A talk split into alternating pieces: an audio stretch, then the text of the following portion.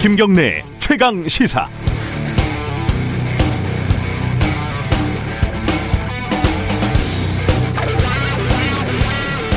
집단 휴진에 들어간 의사협회가 어제 대국민 담화를 발표를 했습니다. 정부와 협상 과정에서 진정성을 느꼈지만 단체 행동은 이어가겠다.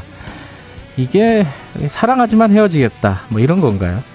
실제로 협상 과정에서 정부의 정책 중단이 아니라 철회를 요구했다는데 이건 사실 정부한테 완전히 항복하라 이렇게 얘기를 한 거죠. 뭐 아니면 도.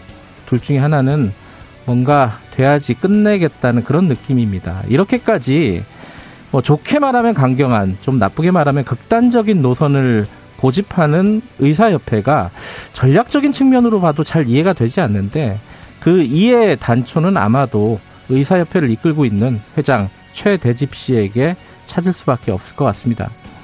최 회장은 2005년에 서북청년단을 계승하겠다면서 자유개척 청년단을 만들면서 보수 극우 진영에 화려하게 데뷔했습니다.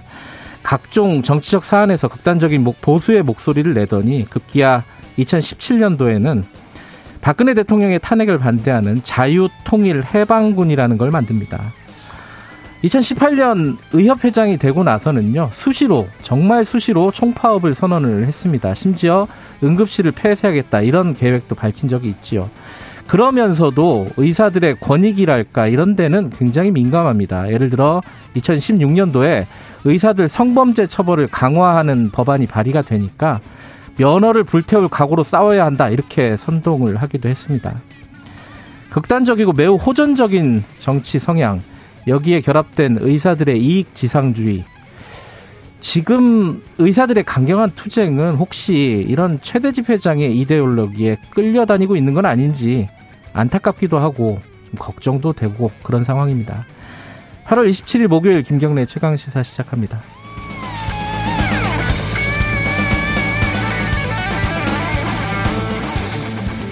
김경래 최강 시사는 유튜브 라이브 열려 있습니다. 실시간 방송 보실 수 있고요. 샵 9730으로 문자 보내주시면은 저희들이 반영하겠습니다.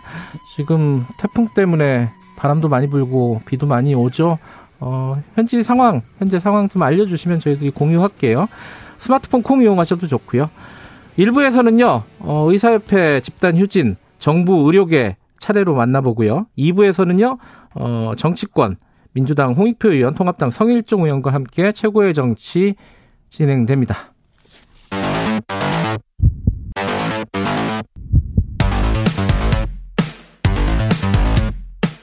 오늘 아침 가장 뜨거운 뉴스 뉴스 언박싱 네 뉴스 언박싱 어, 오늘도 두 분 나와 계십니다 고발뉴스 민동기 기자 안녕하세요 안녕하십니까 그리고 KBS 김양순 기자 안녕하세요 네 안녕하세요 비 많이 왔죠 올 때. 네 지금도 바람도 불고 비도 오고 돌풍이 좀 있더라고요. 그래요. 저 아침에 운전할 때 굉장히 긴장하면서 음. 새벽에 왔는데 그래도 예상보다는 조금 어, 약화가 됐더라고요. 예, 바람이 진로도 좀 바뀌고 좀 다행입니다. 차가 음. 뒤집힐 것 같아갖고 네. 저는 되게 걱정했었는데 그 정도까지는 아니었던 것 같은데 그래도 지금 강풍이 불고 비가 많이 오고 있습니다. 먼저 어, 중앙재난안전대책본부 이충현 사무관 연결 좀 잠깐 해보겠습니다. 나와 계시죠? 안녕하세요. 네, 안녕하십니까? 예. 어, 밤사이에 피해 상황은 어느 정도로 들어와 있습니까? 네, 오늘 오전 6시 기준으로 시설 피해는 101건이고요. 이 네. 가운데 공공이 60건, 사유시설 41건입니다. 네. 대부분 가로수가 넘어지거나 전신주 넘어지거나 중앙분리대 파손되는 것 같은 바람에 의한 영향들 많았고요. 네. 양식장에서 넙치 200만 마리가 또 폐사하는 사고가 있었는데요. 이게 네. 충남 태안군에서 일시정전이 있었고 또 이거 비상발전기 과부하로 고장이 되면서 일어난 사고로 보고 있습니다. 네. 그리고 정전 피해 있었습니다. 제주 887가구, 광주 315가구, 충남 335가구의 정전 사태 있었는데요. 모두 조치 완료됐고요. 네. 어, 전남 신안 지역엔 아직 96가구의 어, 정전 상태가 지금 복구가 되지 못하고 있습니다. 네. 원인 파악이 이루어지자 이루어지는 대로 복구 예정에 있고요. 또 전남 곡성 같은 경우 10세대 지금 지난 8월 1일부터 내렸던 집중호우 때문에 산사태에 입었던 피해 지역인데요. 이분들 네. 같은 경우 10세대 29분 인근 숙박시설로 일시 대피한 사례가 있습니다. 어, 인명 피해는 다행히 없나요? 아, 다행스럽게도 없습니다. 아, 그래요? 이게, 어. 네네. 지난 그 이번 태풍과 유사한 게 2012년에 있었던 볼라벤하고요. 예. 또 그 이후에 있었던 태풍 링링을 비교할 수가 있, 는데요 네. 이게 지금 당시에 링링 같은 경우는 사망 인원이 3분, 또 볼라벤 같은 경우 33분이 돌아가시는 아 88분이 돌아가시는 음. 사고가 있었는데요. 네. 거기에 비하면 같은 경로에 같은 유사한 규모의 태풍이었지만 인명 피해가 없었다는 건 참 다행스러운 일이고요. 예. 뭐 무엇보다도 낙하물에 의한 바람에 의한 어 2차 피해를 많이 막을 수 있도록 예비를 하신 것에 대한 음. 어떤 결과가 아닐까 또 생각을 해봅니다. 그 지금도 아직은 태풍이 살아 있잖아요. 지금 수도권도 영향권 안에 들어가 있고 어, 계속 좀 긴장해야 되는 상황이죠. 그래도 그렇습니다. 태풍 바비는 지금 평양 남서쪽 약 110km 육상에서 어, 시속 45km 정도의 속도로 북진하고 있습니다. 네. 하지만 태풍의 반경이 워낙 넓었고요. 네. 현재 뭐 비가 오거나 바람이 부는 영향권에 아직 수도권은 좀 영향을 받고 있는 것으로 알고 네. 있습니다. 오후 늦게까지 또 관련해서 비가 또 내린다고 하니까요. 네. 어, 저지대 침수 지역에 계셨던 분들 지난 집중호우 때 이미 경험한 위험 구간들이 있습니다. 네. 피해서 이동하시면 좋겠고요. 밤사이 뭐 나무가 넘어져서 아직 어, 복구하지 못한 그 음. 현장 그대로 있는 곳들도 있는데요. 네. 어, 급하고 중요한 곳부터 지금 순차적으로 복구 인력들 들어가서 해당 지역들 어, 복구하고 있으니까요. 무리해서 지나시지 말고요. 네. 어, 좀 우회해서 이동하시면 좋겠습니다. 언제쯤이면 완전히 벗어난다 이렇게 보고 계십니까? 일단 빠르면 오늘 오후 9시가 네. 넘으면요 중국 하얼빈 인근에서 열대 그러니까 온대 저기압으로 태풍의 네. 위력을 잃은 그 기상 상황으로 변질이 될 겁니다. 네. 그래서 오늘 오후 늦게 9시 이후면은 어, 모든 영향권에서 완전히 벗어난다 볼 수 있겠습니다. 네. 알겠습니다. 밤사이 고생 많으셨고요. 앞으로도 어, 오늘 하루 좀 고생 좀 하시, 해주셔야 될 것 같습니다. 고맙습니다. 네, 감사합니다. 이충현 중앙재난안전대책본부 사무관이었습니다. 이충현 사무관은 이거 재난 있을 때마다 연결해가지고 얼굴을 한 번도 못 봤는데 굉장히 네. 친한 느낌이 들어요. 만나면 반가울 것 같아요. 항상 고생하시는 분입니다. 제 닉네임이 굉장히 어려우신 분이 ZHD, ZPDL, 아우, 어렵네요. 그 강변북로 출근, 출근길인데 비가 조금 오고 있지만 바람이 강하지는 않다. 인명 피해 없다는 게 제일 좀 다행이네요. 네. 의사총파업 얘기부터 좀 잠깐 어, 정리를 해볼까요?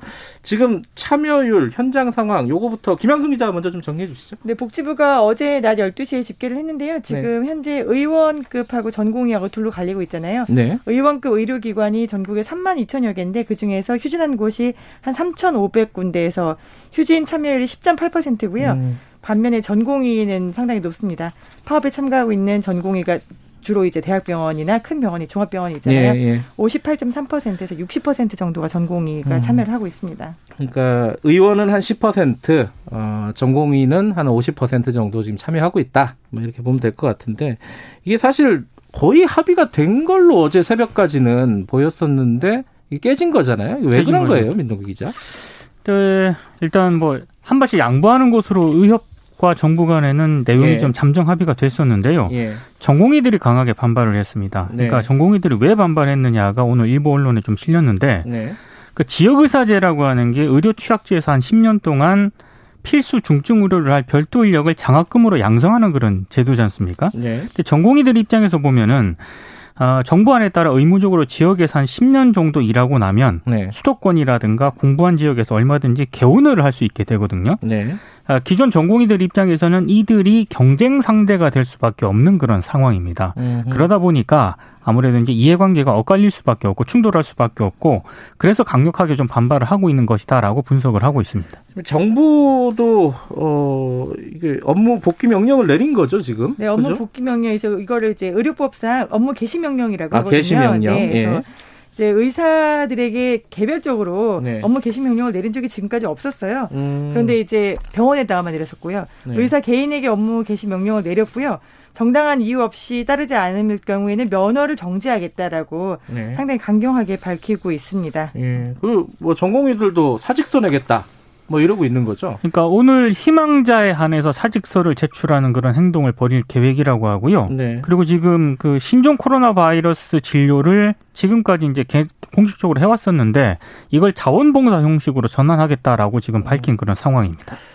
그 어... 전공의들이 지금 국가고시도 거부하겠다. 그쵸. 그리고 동맹 휴학도 하겠다. 이렇게 배수진을 좀 치고는 있어요. 예. 지금 이게 국가고시 같은 경우에는 다음 달 1일부터 한 한 달 정도 동안 실기 시험이 진행이 되거든요. 예. 근데 지금 국가고시에서 이제 나 보겠다라고 했던 접수 인원 중에서 90% 가량이 취소하겠다, 환불해 달라라고 신청서를 지금 낸 상황입니다. 예. 그래서 90%가 다 시험 안 보겠다고 했고 여기에 대해서 지금 정부는 원칙대로 그러면은 환불해주겠다, 시험 보지 말아라.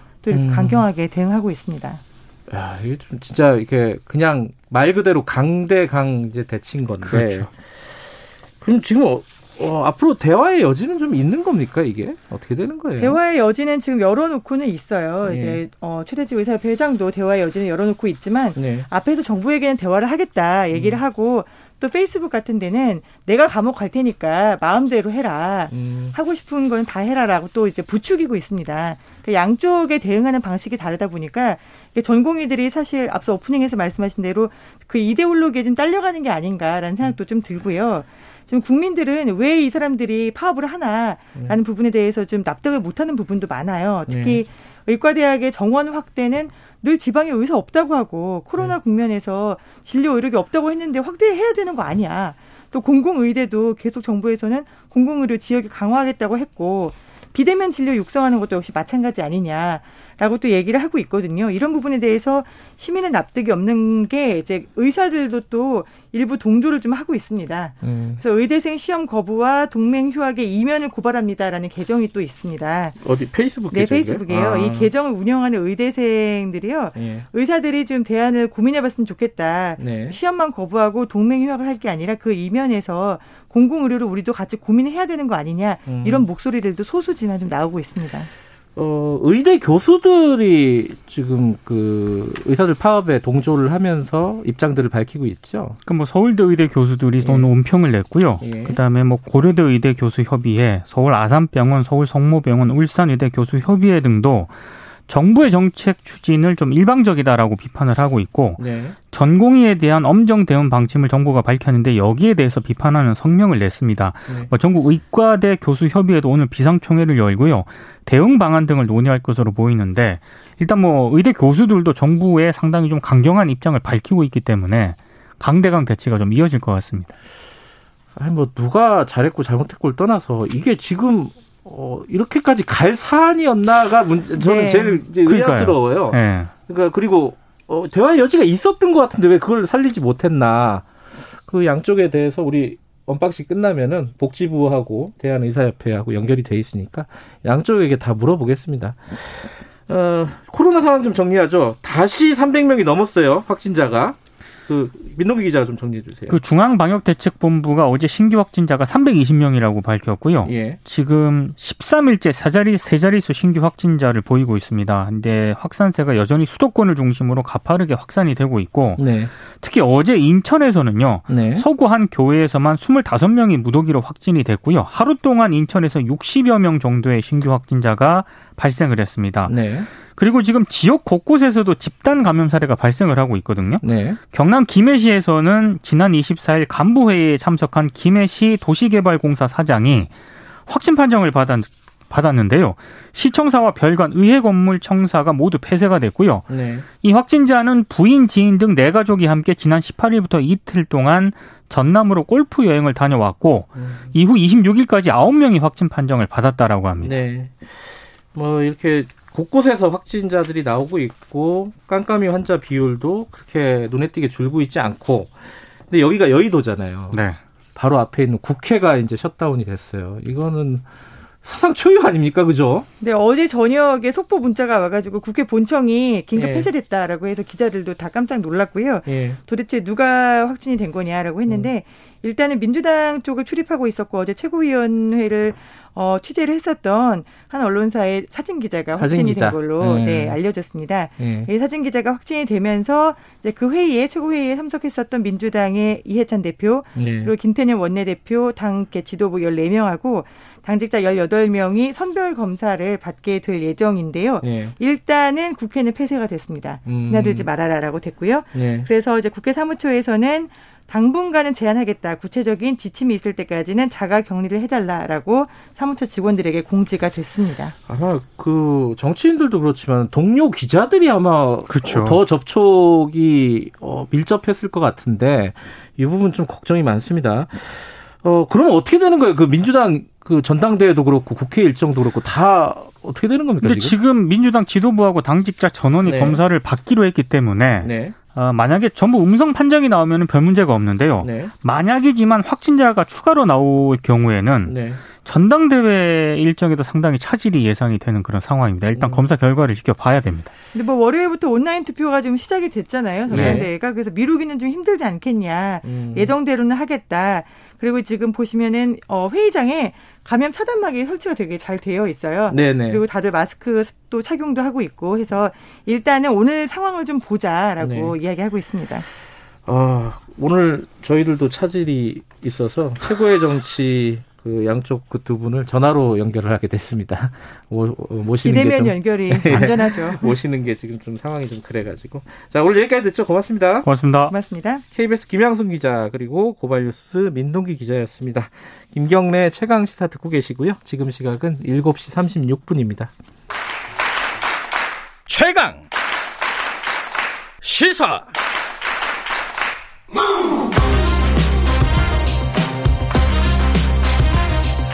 지금 여러분께서는 김경래 기자의 최강 시사를 듣고 계십니다.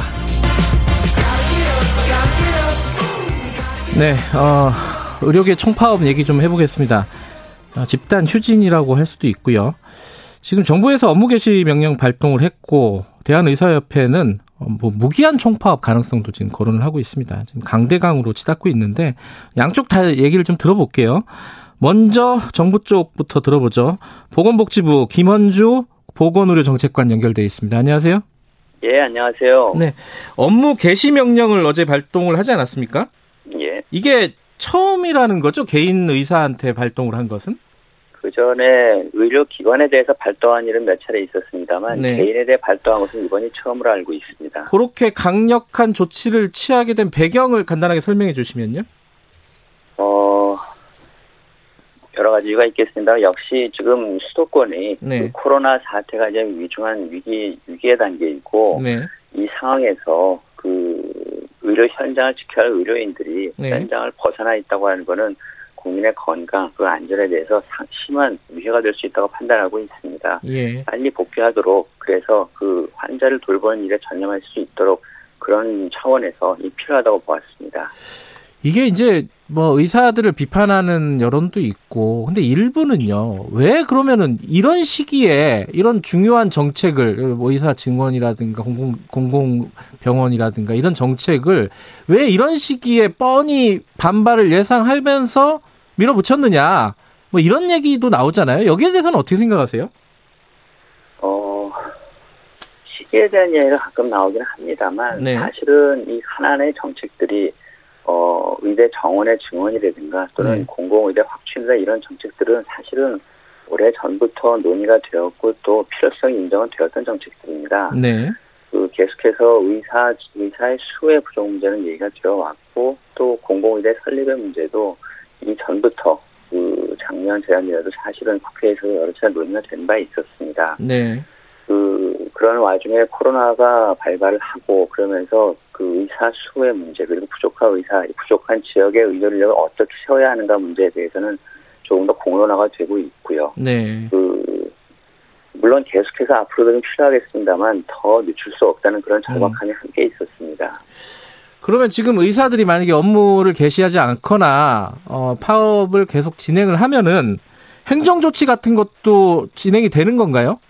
예, 가능성이 있습니다. 행정 조치라 하면 면허 취소까지 가능한 거예요? 그 사안에 따라서 일정 일정 이상의 어떤 그 행정 형벌이나 이런 걸 받게 될 경우에는 네. 가능성이 네. 있습니다. 가능성이 있다는 말은 아직까지는 그거를 뭐 당장 언제 하겠다 이런 방침이 정해지진 않았다 이렇게 보면 되나요? 그 방침이라기보다는 이제 관련 규정이 있고 지침이 있고 네. 거기에 따른 절차가 있기 때문에요. 네. 지금 아직까지 거기까지 얘기하기는 어려운 단계라고 봅니다. 예. 지금 의사협회하고 사실 정부하고 대화를 계속 해왔잖아요. 네, 그렇습니다. 그게 결렬이 된 가장 중요한 이유가 뭐라고 생각하십니까? 음, 어, 아직 아직까지는 저는 결렬이라고까지 생각하지 않습니다. 아, 그래요? 그간 네. 상당히 긴밀하게 네. 계속해서 이야기를 해왔고요. 네. 또 대화의 문은 언제나 열려 있고 또 열려 있어야 합니다. 네. 결국은 의사협회 측에서도 또 저희 측에서도 신뢰 이야기를 많이 했고 예. 어, 많은 신뢰를 쌓아왔다고 생각을 합니다만 아직도 신뢰가 부족한 대목이 있고 예. 그리고 신뢰를 앞으로 쌓아가는 과정이 계속 되어야 한다고 봅니다. 아무래도 네. 그렇게 해서 조금이라도 빨리 이 좋은 해결책을 찾아내야 한다고 생각합니다. 음, 지금 최근에 또 논란이 됐던 게 공공인대 설립 관련해 가지고 어, 학생들을 어떻게 뽑을 거냐, 선발할 거냐. 근데 여기에 뭐 시도지사 추천권, 뭐 시민단체 추천권 이런 논란이 있어서 이거 이제 정부에서 하는 예시로만 든 거라고 하는데 이게 좀 부적절한 거 아니냐 이런 지적이 많지 않아요. 어떻게 보십니까? 사실 이번에 문제됐던 건 아니고 과거에 있었던 얘기가 지금 이제 좀 부각된 측면이 있습니다. 시민단체는 그, 요번에 나온 얘기잖아요. 예. 그 논란에 대한 설명을 하면서 예시를 드는 과정에서 말씀하신 대로 이제 예. 혼란이 생겼습니다. 예. 그 혼란을 드려드린 거에 우선 송구하다는 말씀 드리겠습니다. 예. 앞으로 이제 국회의 법안 논의 과정에서의 결정이 될 사안이지만 네. 시도지사 및 시민단체 학생 추천은 사실이 아닙니다. 음... 통상적인 전형 절차와 같게 네. 객관적으로 또 투명하게 선발이 진행되어야 할 일입니다. 예. 근데 시도지사 지사 추천은 뭐예요? 이게 아니 공부로 뽑는 거 아니냐, 시험 쳐서 뽑는 거 아니냐? 왜 시도지사 추천이 들어가는 거예요? 이게 취지가 뭡니까 이게? 어, 다시 말씀드린다면 일단 공그 통상적 전형 절차와 동일하게 들어갑니다. 그리고 아. 어떠한 추천이든 예. 우수하고 그 충분히 그 가능성이 있는 그런 학생들을 뽑게 될 테고요. 예. 그런 과정에 있어서 그 어떤 이 평평에 있어야 문제나 이런 것이 없도록 네. 철저한 그 절차를 거치게 될 것이라는 말씀을 다시 한번 드리겠습니다. 네. 근데 이제 의사 정원을 늘리는 게 이제 한 해에 400명 정도씩 늘린다는 거잖아요. 네네. 근데 이거 부족하다. 지역 의사, 지역에 10년 동안 하는 것도 그것도 이제 사립대 병원에 이렇게 하는 거는 부족하다. 오히려 공공병원 같은 것들을 공공의료원 같은 것들을 더 확충하는 게 근본적인 대책 아니냐. 이런 시민단체나 뭐 보건의료단체에서는 오히려 정부안이 부족하다고 얘기하고 있잖아요. 여기에 대해서는 어떻게 생각하십니까? 숫자, 부족한 숫자에 대해서는 사실은 여러 가지 의견이 있고, 물론 네. 이제 부족하지 않다는 일부 의견도 있습니다만, 네. 많이 부족하다는 의견도 있습니다. 네. 그리고 단순하게 의사 수의 확충의 문제라기보다는 네. 어떤 지역이나 어떤 분야에 네. 어떤 의사분들을 확충할 수 있을 것인가 훨씬 더 중요하다고 판단하고요. 예. 거기에는 여러분들의 문제 제기해 주시는 것처럼 그 의사분들이 일할 수 있는 환경, 네. 의료기관, 예. 그리고 거기에 따른 지역의 인프라, 지자체의 노력 이런 것들을 다 함께 네. 그 노력에 역시 포함되어야 한다고 생각을 합니다. 그런 네. 측면에서 여러분들의 문제 제기해 주시는 것이 충분히 그 합리적인 측면이 음. 있고 저희들이 정책을 추진해 나가는 데 있어서는 그런 내용들 다 감안하고 다 함께 추진하도록 그런 계획입니다. 예, 지금 의사협회랑 그 협상 과정에서 합의문에 이제 당분간 중단한다고 돼 있잖아요 정책을. 네. 근데 거기에서 이제 취 어, 철회를 요구하는 거 아닙니까 의사협회가? 조금 더 양보할 네. 수 있는 여지가 있습니까 정부 측에서는? 정책을 철회한다는 거는 사실은 저희가 이제 그 코로나에 특히 수도권 코로나가 이렇게 위기인 상황에서 네. 정책 추진의 중단에 대한 의사를 밝힐 수 있다고 판단했습니다만 네. 그러나 정책의 완전한 철회는 네. 오랜 기간 논의하고 결정했던 사안을 어떤 면에서는 전면 백지화한다는 의미이고 네. 거기에 따른 숙고의 과정과 또 사회적 합의를 거쳐 결정됐다는 측면을 감안했을 때 네. 그것을 다시 원점으로 돌린다는 이런 것은 저희로서는 좀 받아들이기 어려운 측면이 있습니다. 네. 어쨌든 그래도 대화의 창, 어, 창구는 열어놓는다 이런 말씀이신 거죠? 그렇습니다. 예, 여기까지 듣죠. 고맙습니다. 고맙습니다. 예, 보건복지부 김원주 보건의료정책관이었고요. 대한의사협회 김대하 대변인 바로 연결할게요. 대변인님 나와 계시죠? 안녕하세요. 예, 안녕하세요. 지금 정부 쪽 얘기를 들었는데 업무 개시 명령을 내렸잖아요. 이게 복귀할 가능성은 전혀 없는 겁니까? 지금으로서는 의사들? 음, 예, 뭐 저희가 일단 업무 개시 명령으로 인해서 복귀하는 부분은 현재 네. 뭐 전공의 선생님들이나 이런 분들이 동의하지 않기 때문에 네. 쉽지는 않을 것 같습니다. 그리고 네. 복귀를 위해서는 어, 어느 정도 저희가 납득할 수 있는 어, 그 정부와의 어떤 의견 조율이 필요한 부분이라고 봅니다. 음, 그러면은 지금 정부에서는 일단은 그 정책 추진을 중단하고 논의를 해보자라고 방, 밝힌 거잖아요. 의사협회하고 예, 예. 협상 과정에서도 그렇고요. 전면적인 예. 철회는 어렵다라고 지금 조금 전에 보건복지부 쪽에서 얘기를 했는데 중단하고 논의할 수 있는 거 아니에요? 어, 바깥 제3자가 보기에는 그것도 어, 가능할 가능할 수도 있을 것 같은데 어떻게 보세요 이 부분은? 예, 이 부분이 마치 이제 어떤 단어 문구를 놓고 네. 어, 서로 양쪽이 비슷한 걸 가지고 이제 따지고 있는 어떻게 보면 어, 제3자의 그러니까 국민께서 보시기에는 네. 아, 좀 답답한 상황이 그렇죠. 있다고 예. 보는데요. 아, 저희가 이 이야기를 드리려면 결국 이것이 신뢰의 문제라는 말씀을 음. 드릴 수밖에 없습니다. 무슨 네. 말씀이냐면, 음, 방금 전에 이제 그 철회가 가능하냐고 이제 김원주 국장님께 예. 질문하셨죠. 을 예. 예. 복지부의 공식 답변은 아, 모든 이해 관계 집단과의 논의 결과를 무시하는 결과가 되기 때문에 그럴 네. 수 없다라는 네. 것인데요. 예. 이 의대 정원 증원 정책을 지금 1년 넘게 추진했다고 현재 이제 이야기가 되고 예. 있습니다. 예. 근데 그런 과정에서 사실 아, 그 이해 관계 집단에 사실은 왜 의사가 안 들어갔냐라는 것에 대해서 이제 의사들이 굉장히 아, 분개를 좀 하는 것이고요. 네. 어, 사실 의사의 수를 늘리는 이런 정책을 하는데 의사들의 어떤 현장의 목소리라든지 이런 거 담을 기회가 전혀 없었던 것 이런 부분에서 저희가 신뢰를 좀 갖기 힘들고 네. 어, 사실 이제 이런 것은 이제 처음 있는 일은 아닙니다. 2014년에도 원격 의료 추진으로 해서 이제 당시 박근혜 정부 당시인데요. 그때도 한 차례 좀 파동이 있었고, 네. 그 당시에도 정부의 보건복지부와 의료계가 몇 가지 의료적인 문제들에 있어서 아, 개선 방향을 합의를 한 바가 있습니다. 예. 그런데 그런 약속들이 사실은 전혀 지켜지지 않고 있고, 예. 예, 그리고, 어, 저희가 이제 4대 어, 정책이라고 해서 문제로 삼고 있는 것 중에는 지금 원격 의료, 그러니까 예. 비대면 진료라는 것도 들어가 있는데, 이 부분은 사실 2014년 당시에는 현재 여당에서 의료계와의 의견을 아주 일치해서 반대했던 사안입니다. 네. 그러니까 이런 상황들 때문에 결국 저희가 아, 신뢰의 문제라고 말씀을 드리는 것이고 예. 아, 이런 상황에서 최소한 우리가 아, 진료 현장을 복귀하기 위해서 예. 어, 어느 정도 최소한의 신뢰를 보증 약속할 수 있는 그 정도의 최소한의 표현 내진 기록을 남겨달라는 것입니다. 예. 그런 부분 때문에 결국엔 좀 합의가 어려운 지금 상황이라고 말씀드릴 수 있습니다. 지금 최소한이라고 말씀하신 게 결국은 철회, 전면적인 철회를 말씀하시는 거예요? 예, 뭐 저희의 주장은 그렇습니다. 네. 어, 그게 그게 최소한이 아니라 최대한이라는 느낌이 들어가지고 여쭤보는 거예요. 그러니까 이것을 이제 네. 계속 보고 계신 분들께서는 네. 왜 이렇게 양쪽이 이 표현을 가지고 계속 일어나라 하실 네. 텐데요. 저는 말씀드렸지만 신뢰 문제라고 봅니다. 그러니까 신뢰 문제. 신뢰가 있다면은 예. 아, 사실은 유보나 예. 중단 예. 같은 것만으로도 충분하게 신뢰하고 또 협의하겠다는 말도 충분하게 예. 신뢰하면서 갈 수 있는 것인데 신뢰 자체가 이렇게 서로 높지 않기 때문에 예. 물론 이제 철회를 하더라도 사실 또 다시 추진할 수도 있는 거 아니겠습니까? 예, 예. 그러니까 이건 사실 어떻게 보면 어, 추, 그 표현의 문제일 수도 있는 것인데요. 예. 그렇지만 최소한 지금 음. 우리가 특히 이제 젊은 의사나 이제 네. 의대생들이 납득할 수 있을 정도의 표현을 해달라는 것이죠. 그러니까. 음, 그게 정확히 뭔지 잘 모르겠어요. 납득할 수 있는 표현이 뭔지. 그러니까 신뢰가 없는 상황에서 철회를 해도 다시 추진할 수 있다.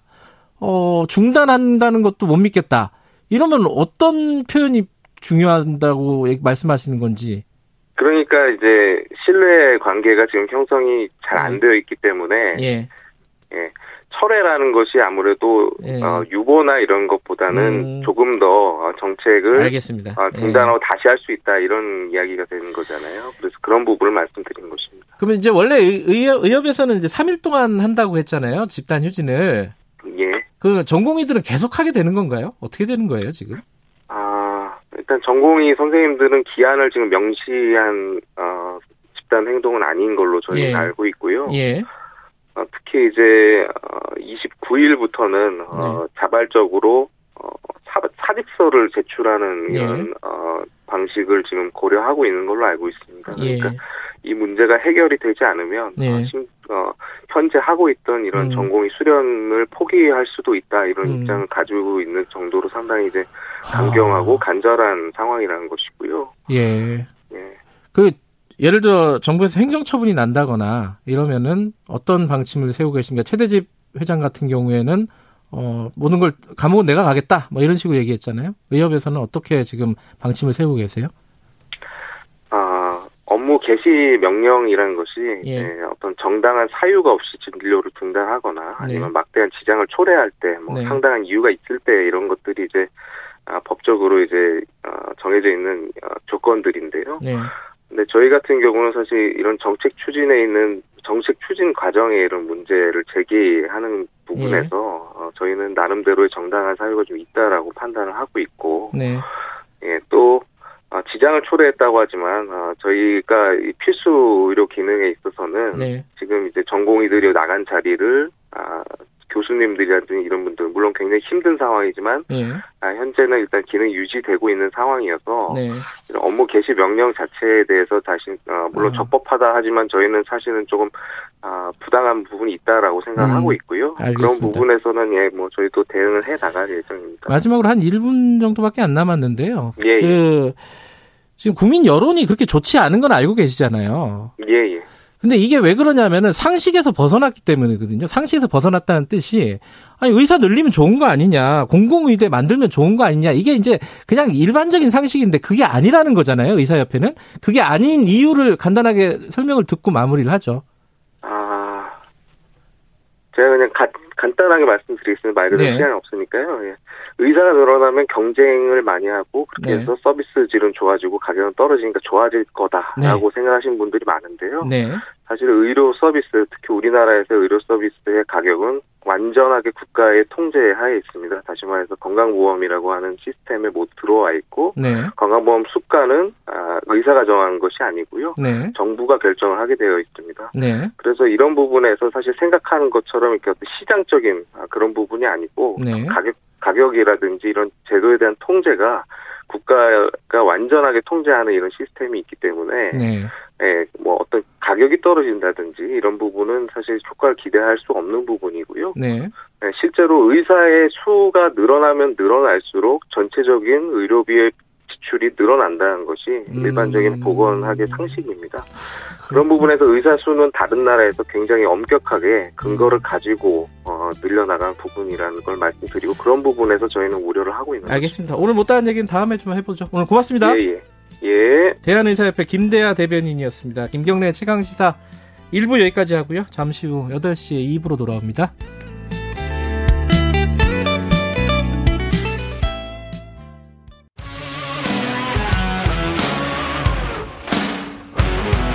탐사보도 전문 기자 김경래 최강 시사.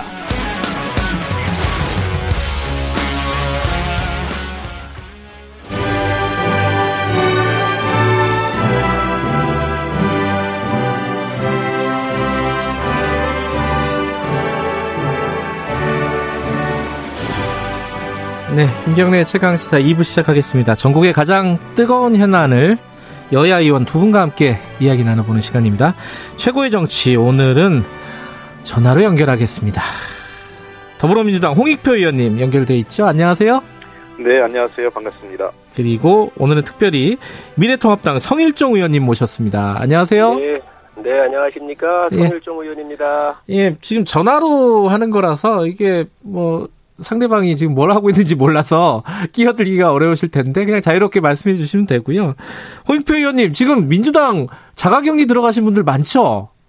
네, 사실상 저 국회와 더불어 민주당이 셧다운됐다고 해도 과언이 아닌데 네. 어, 최고위원회 회의에 그 확진자 확진된 기자 한 분이 계셨기 예. 때문에 어, 지도부 전체가 지금 다 지금 자가격리 상태입니다. 어, 홍 의원님은 아니죠? 네, 저는 안 들은 자각이 아닙니다. 다행이긴 한데, 진짜, 어, 확진자가 나오면 큰일입니다, 진짜. 아, 그러니까 음. 그 어느새 우리 곁에 예. 이 코로나 바이러스 위험이 소금 다가온 걸 현실적으로 느낀 음. 사례가 아닐까 생각됩니다. 그 손흥정 의원님도 지금 국회에 못 들어가시는 거 아니에요, 그죠? 예, 그렇습니다. 국회가 다 저 폐쇄가 됐기 때문에 예. 의원회관까지 그래서 예. 어이 방역 지침에 정확하게 협조를 해야 합니다. 그래서 예. 저희도 오늘은 전 직원들이 다 재택근무로 하도록 이렇게 조치를 아, 했습니다. 그렇군요. 아니 근데 그 일정들이 있잖아요. 상임위도 있고 각종 뭐 다 정당별로 또 일정이 있을 텐데 이런 거 못하면은 뭐 일에 차질이 생기거나 그러지는 않습니까, 성 의원님? 어 상당한 차질이 있을 거로 예상을 하고요. 더 음. 압축해서 음. 어, 일정을 좀 뒤로 미루어서라도 우선 네. 급한 게 방역이고 네. 코로나 차단이기 때문에 어, 모든 의원들이 아마 그 부분들을 다 각오하고 있을 거고요. 예. 이제 며칠 뒤에 방을 네. 세워서라도 일을 해야죠. 네네. 홍 의원님, 그 전당대회 네. 일정은 어떻게 되는 거예요? 어, 글쎄 현재까지는 아직 뭐 연기나 이런 건 검토되고 있지 않는 걸로 알고 있습니다. 모르겠죠. 음. 또다시 추가적인 돌발 사항이 생기긴 했는데, 음. 네네. 어, 뭐 논의가 있겠지만 현재까지는 변경이나 이런 내용이 그 들리는 내용은 없습니다. 예. 오늘은 어 먼저 그 의사들 집단 휴진 관련된 얘기를 좀 해볼게요. 이게 많이 했던 얘기긴 한데 두 분의 입장이 일단 좀 궁금합니다. 이게 어 당별로 입장들이 뭐 공식적으로 딱 정해져 있는 게 아니라 이제 각 사람들마다 조금씩 뉘앙스가 다르더라고요. 홍 의원님은 이거 어떻게 보고 계십니까? 글쎄요, 의료단체에서 뭐 파업이, 그, 이게 파업이란 말도 안 맞죠. 그 네. 노조가 아니기 때문에. 뭐 법적인 파업은 거부, 아니죠. 예. 예. 그냥 진료 거부 행위가 들어간 건데. 예.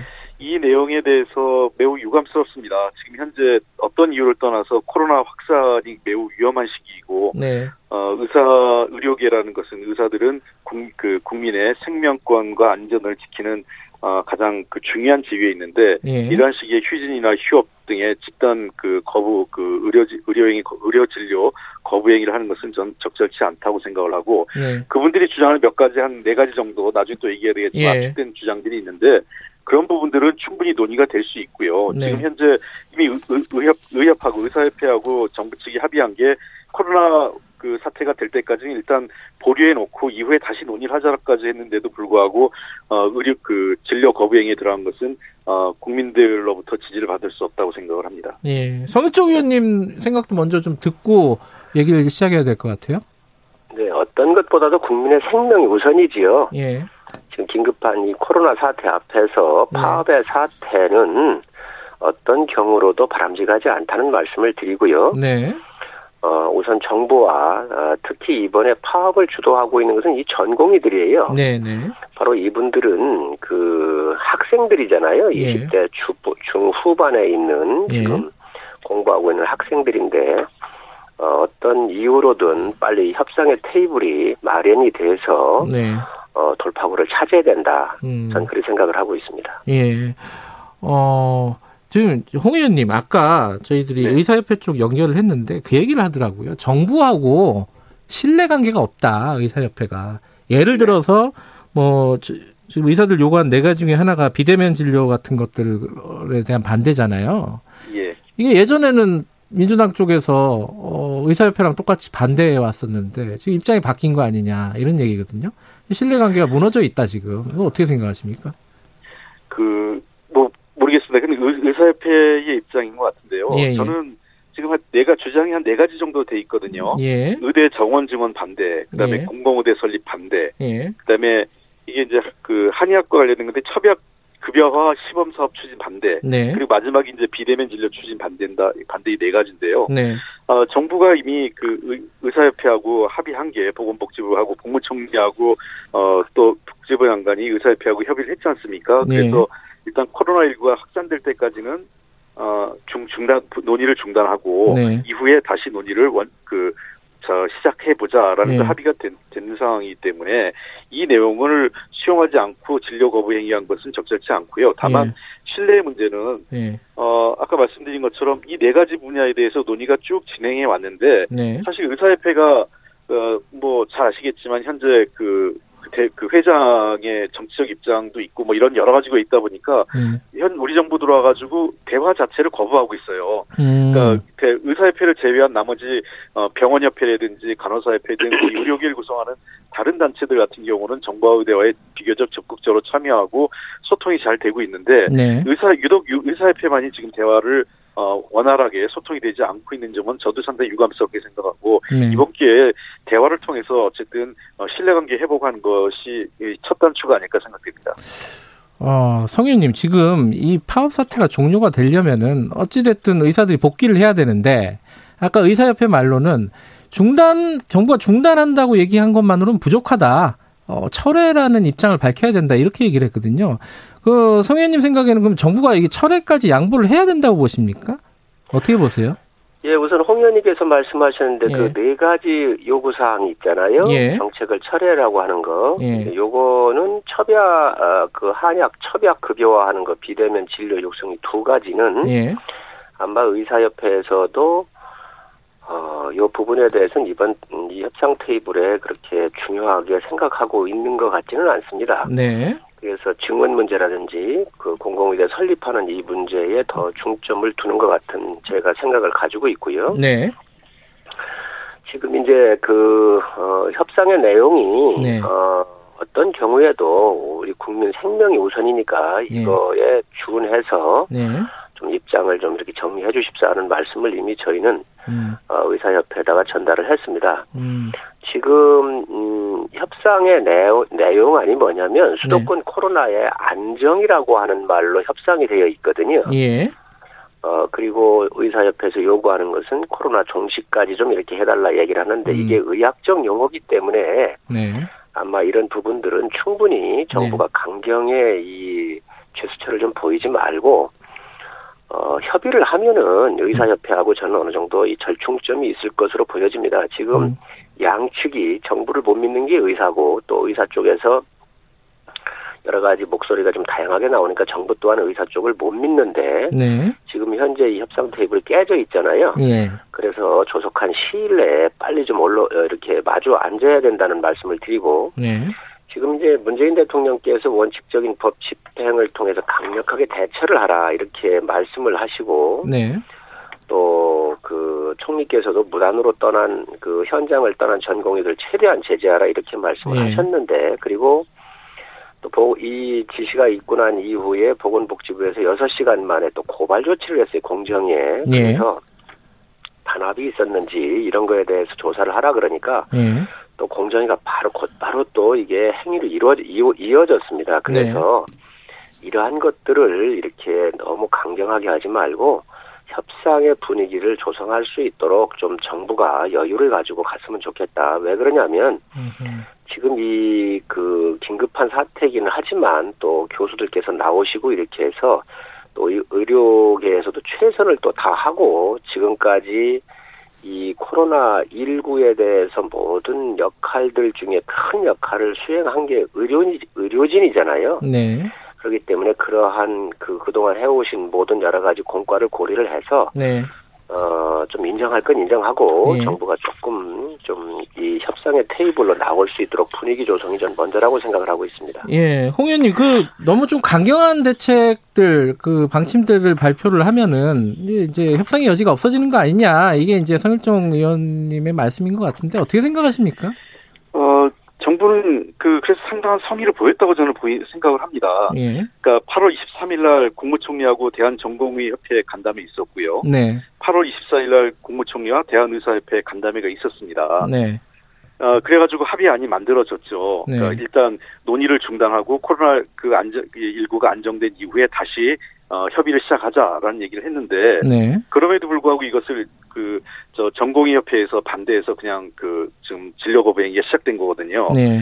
근데 이 문제는 어, 그 요구가 저희들은 일단 중단하고 나중에 논의를 하자는 거하고 완전히 네. 정책을 폐기하고 철회하라고 하는 것은 성격이 완전히 다르다고 생각을 합니다. 음. 그럼 정책을 백지화한다, 이걸 추진하지 않는다로 하면 어, 이 논의가 단순히 지금 의료계 그 의사들하고만 논의한 게 아니라 네. 병원협회, 그다음에 간호사협회 또 지역의 여러 보건의료단체들 있지 않습니까? 네. 이 논의가 꽤 오랫동안 진행되었어요. 이게 한두 해 된 게 아니라 네. 지난 2년간 정부가 출범한 이후에 한 2년 이상 지속돼 왔고 심지어 공공의대 설립 문제하고 이 의대 정원 늘리는 문제는 이미 그 지난 20대 국회에서부터 논, 저희가 논의를 했는데 잘 안 됐던 거예요. 네.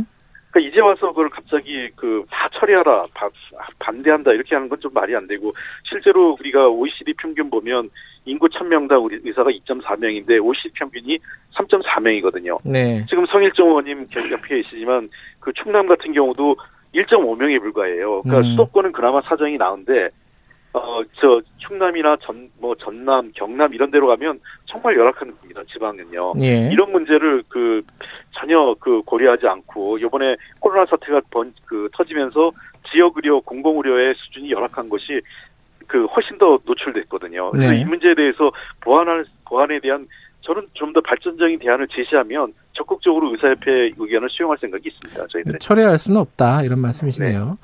네. 근데 지금 아까 의사협회도 얘기를 했는데 근데 그 협상 과정에 지금 이게 오랫동안 논의 과정에 의사들이 빠져 있었다 이렇게 지금 불만을 얘기하고 있거든요. 안 들어오신 거죠. 안 들어간 거다. 예. 성 의원님, 아, 지금, 어, 홍 의원께서 이 의사 수가 부족한 것도 사실이고 지역 의료가 굉장히 힘들다. 뭐 성 의원님은 지금 또 지역, 그 지역구가 이제 충남 서산 태안이신데, 그 두 가지 부분에 대해서는 원론적으로는 어떻게 생각하세요? 의사들은 그렇지 않다고 얘기하고 있거든요. 어, 지금 이제 1000명당 2.4명이고요, 네. 우리가. 네. OECD 국가가 이제 3.5명인데 네. 이것은 참고 자료에 불과하지요. 예. 아무래도 의료진들의 이야기를 좀 많이 들어야 네. 정부라고 하는 것은 현장의 이야기를 듣는 거 중요한 중요한 거 아니겠어요? 네. 적정한 의사의 보충은 필요하다고 보여지지만 네. 이것이 왜 그런가에 대한 문제 원인을 정부가 정확하게 해야 한다고 생각을 합니다. 이거는 네. 두 가지 문제가 있습니다. 우선 이 여러 계속 그 저 양성되고 있는 의사들에 대한 분배에 대한 문제가 있어요. 양의 문제가 아니거든요. 네. 무슨 말씀이냐면 압구정동에 가면 굉장히 많은 성형외과 의사들이 그렇죠. 고 있는데 예, 예. 이분들이 성형외과 전공의가 아닌 분도 많이 있다는 거예요. 네. 이거는 뭐냐 뭐냐면 대한민국의 의료 체계 특히 이 의료 보험 수가라든가 이런 게 문제가 있는데 기피과 아주 어려운 과 같은 경우를 지원하지 않기 때문에 그렇습니다. 음. 특히 그 농촌 지역에서는 이러한 꼭 필요한 과에 의사들이 선생님들이 가야 되는데 이게 돈이 안 되고 힘든 거예요. 네.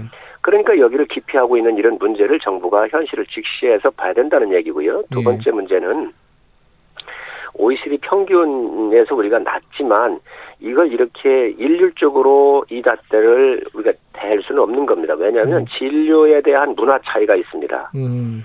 이 유럽이나 미국은 환자들을 대할 때에 의사들이 반드시 20분에서 30분 이상씩 상담을 합니다. 음. 우리 같은 경우는 의료진이 굉장히 우수하기 때문에 뭐 많은 국민들께서 이 방송 들으시면 공감을 하시겠지만 2분, 3분 정도 필요한 것 딱 물어보면서도 의사들이 정확하게 진단을 하는데 네. 이 문화에 대한 차이가 있거든요. 음. 그리고 또 하나 우리나라의 의사 면허가 13만 명 정도가 발급이 되어 있는데 네. 활동은 10만 명 정도밖에 지금 안 하고 있습니다. 예.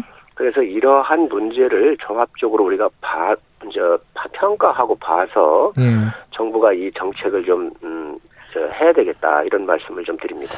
아, 근데 성 의원님 그, 말씀하고 홍 의원님 말씀은 좀 다르네요. 홍 의원님 예, 말씀 좀 들어보죠. 예. 그 저는 좀 그 성 의원님 말씀에 뭐 일부 공감은 하지만 생각이 네. 다른 부분도 있는 게요. 예. 문화적 차이라고 얘기하시는데 이게 우리 의료계가 충분히 의사들이 환자들하고 그 미국이나 유럽처럼 10분 20분 대화할 수 있는 시간이 없어요. 그 보면 병원 가면 수도권이나 이런데 병원 가 보면요 쭉 줄 서 있어요 의사 환자들이요. 예. 그래서 그 2, 3분 내에 환자를 소화하지 않으면 오신 분들을 다 그 진찰을 할 수 없으니까 그냥 아주 기계적으로 하시는 거예요. 그 음. 의사진들 분들께서 그러다 보니까 충분하게 그분에 대한 어떤 그 특성, 가족 병력 이런 것들에 대한 고려가 충분히 안 되는 거죠. 음. 어, 지금 현재 아까도 말씀드렸지만 우리 의대 정원이 1990년대 정원이 증원된 이후에 그 도리어 그때 의학 분업 때문에 2000년에 10%를 감축을 했어요. 음흠. 그리고 2006년에 어 그 저 그래가지고 감축이 됨, 됩니다. 3,253명에서 3,058명으로요.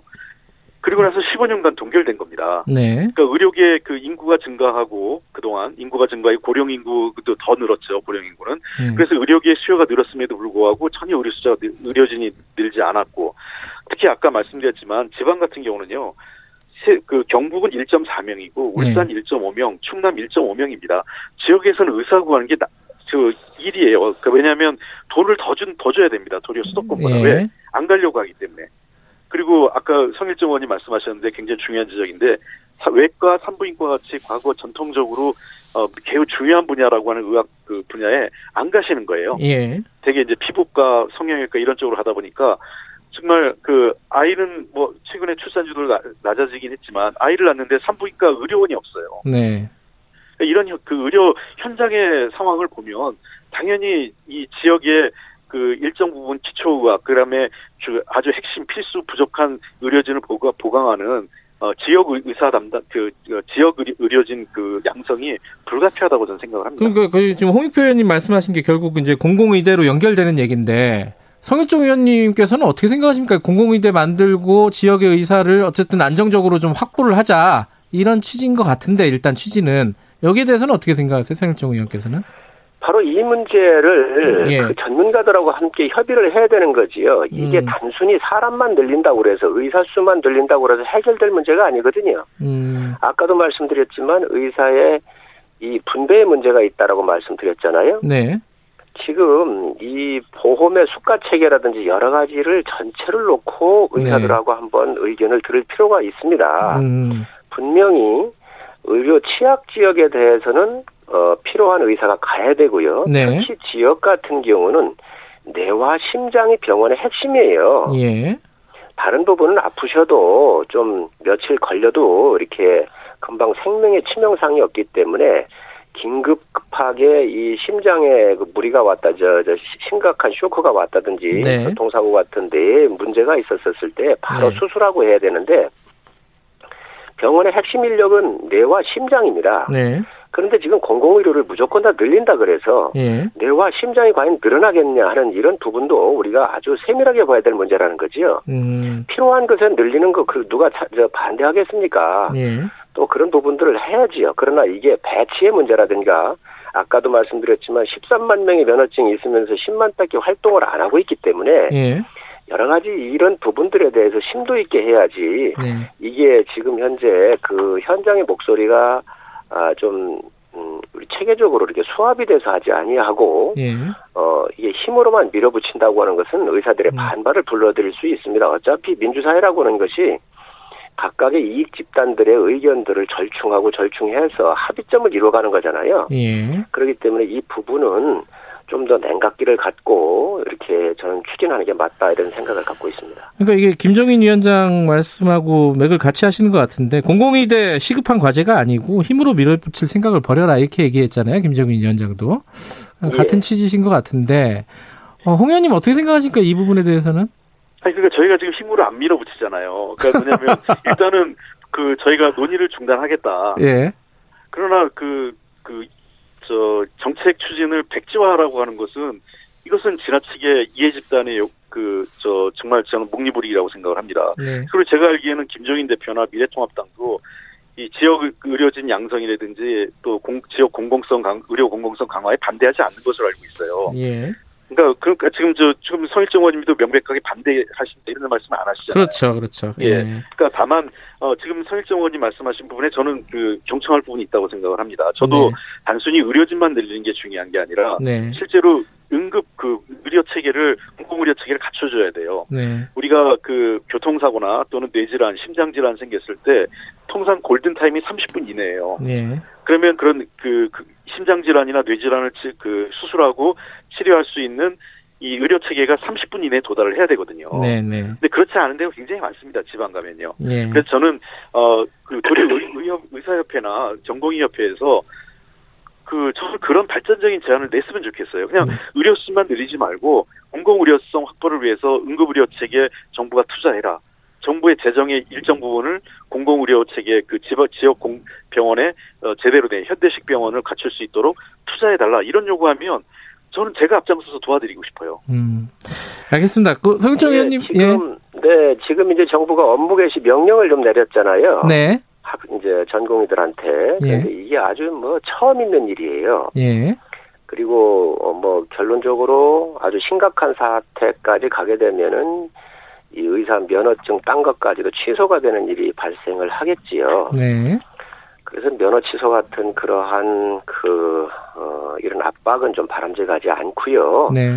또 20대 중후반에 있는 학생들입니다. 예. 그래서 정부가 급하더라도 이거를 좀 하나씩 하나씩 풀어가는 예. 점진적인 자세가 좀 필요하고요. 예.